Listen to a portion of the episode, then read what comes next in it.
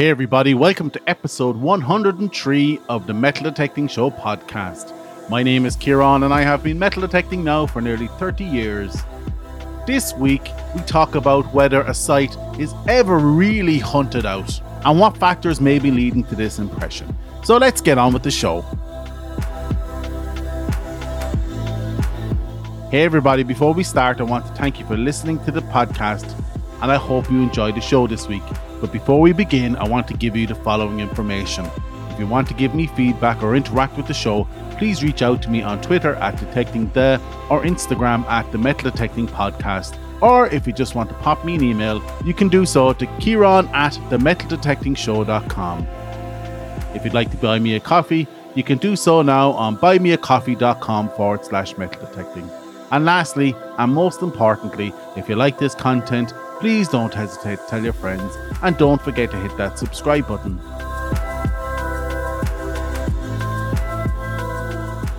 Hey, everybody, I hope your week has been great and successful. Some big stuff going on in my personal life at the minute.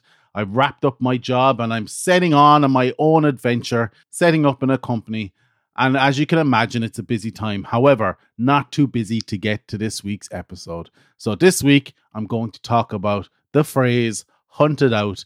And is it accurate to even say a site is hunted out?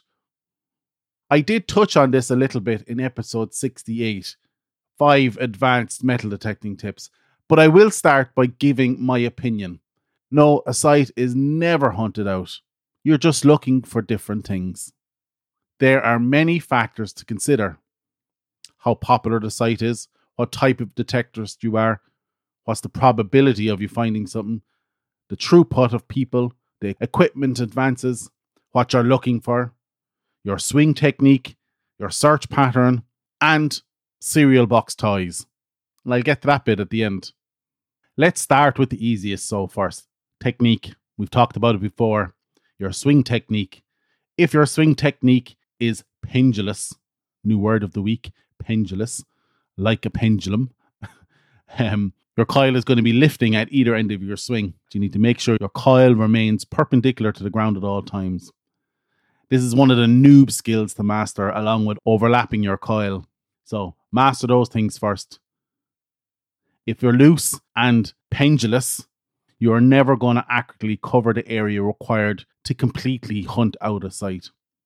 And to be honest, we're all pretty random. Let's face it, we know we should be gridding, but we don't really get down to it. We just grid by eye and randomly follow our noses around the field. So, realistically, when considering how imperfect sometimes our swing is, very unlikely we're ever going to hunt out a field. Now, I did mention search patterns. Check out episode 93, where I talk about search patterns, with the highlight being the bastard search pattern. And I suppose, unless you're super religiously ensuring you're overlapping your swings with a 100% perfect swing, like I said before, and gridding, you will take a long time to completely cover over a site, especially if you're the only detectors at that site. The next factor to consider, I suppose, is how popular the site is for detectorists. It's a simple numbers game. The more detectorists on one site means there is less and less of virgin ground left to hunt on. A site being hunted by loads of detectors doesn't mean it's hunted out, though. You need to consider the throughput of people as well. And if you don't know by now, people are the fuel for our hobby and if a site is popular, such as parks or beaches, then you will have a constant replenishing of targets each and every year. This is why I laugh when I hear people say, Oh, that park is hunting out, man. This is what I call the detectorist oxymoron. I suppose then you need to consider technical advancements. It's fair to say a more modern detector has more refinement than an older detector. Multi frequency, for example, adjustable sensitivity, iron masking, discrimination. Advancements in any of these will convert more targets into finds. That's not to say you need a modern detector these days. It just means it's a little easier and it requires you to be a certain type of detectorist.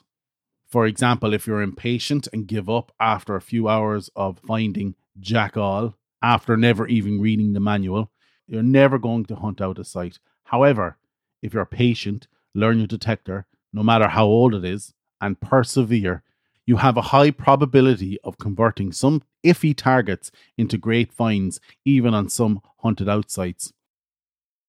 And with probability, which is the extent to which something is likely to happen, so in our case, that's the probability of finding something when out hunting, irrespective of whether the site is hunted out or not. It's pretty low, right? You hear numbers of 1 in 100, 1 in 50 chance of finding something good, but that probability gets higher if there's more throughput of people on the site, right? Probability goes up if you're using newer equipment. It goes up if you stay on site for longer, and it even goes up the more detectors there are on a site. It's very likely that something will be found. It's just unlikely it'll be you. And probability will also be affected by what you're looking for. If you're looking for relics, there is a higher probability of finding relics than, say, a silver coin or, or a gold ring, for example. However, if you only hunt silver coins and set your detector up only to hunt silver coins, and hunt a site and find one or two silver coins and nothing the next time, it's likely you will say the site is hunted out, which can never be true. If you're only searching for silver coins, what about all the gold, the jewellery, other coins, modern stuff? I think you get the gist. Saying something is hunted out is very subjective and depends on what you're looking for. Man, I only hunt for Fabergé eggs, and this field is hunted out. There's also some environmental concerns to consider. Did you ever hear a farmer or gardener say, My garden keeps growing rocks? Did you ever wonder why? Do you remember when you were a kid and Kellogg's, who are not a sponsor, used to put the toys inside with the cereal? Actually, inside with the cereal. But did you know the secret to getting the toy was to repeatedly and lightly bang the box on the side till the toy magically floated to the top of the cereal?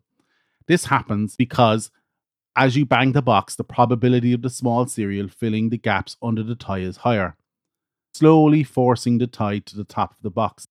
And this is the same on the ground. When it rains, you have both water and some level of vibration shaking and moving the smaller particles under the rock pushing it up slightly every year.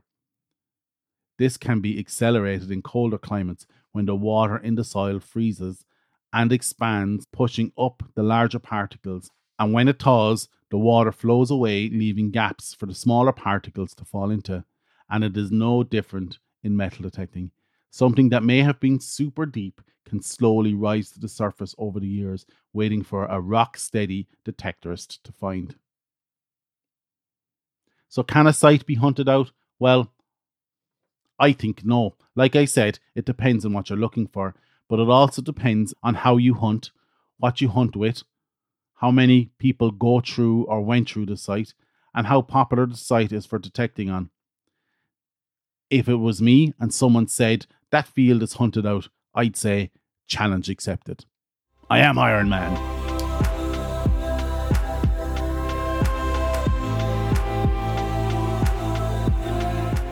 And that's it for this week. I hope you like this episode of the Metal Detecting Show podcast. Check out our website, www.themetaldetectingshow.com, for this episode show notes. Check out our Patreon page if you want to help the podcast stay alive or just want to buy me a coffee. You want to buy me a coffee, you can do so at buymeacoffee.com forward slash metal detecting. If you feel like taking your appreciation to the next level, feel free to leave me a positive review on any podcast directory of your choice. If you like this content and would like more, please don't hesitate to tell your friends and don't forget to hit that subscribe button. Once again, I hope you enjoyed this episode and we will chat to you all again next week. Get out there, eyes down, good luck, and happy hunting. And remember, a field is never hunted out.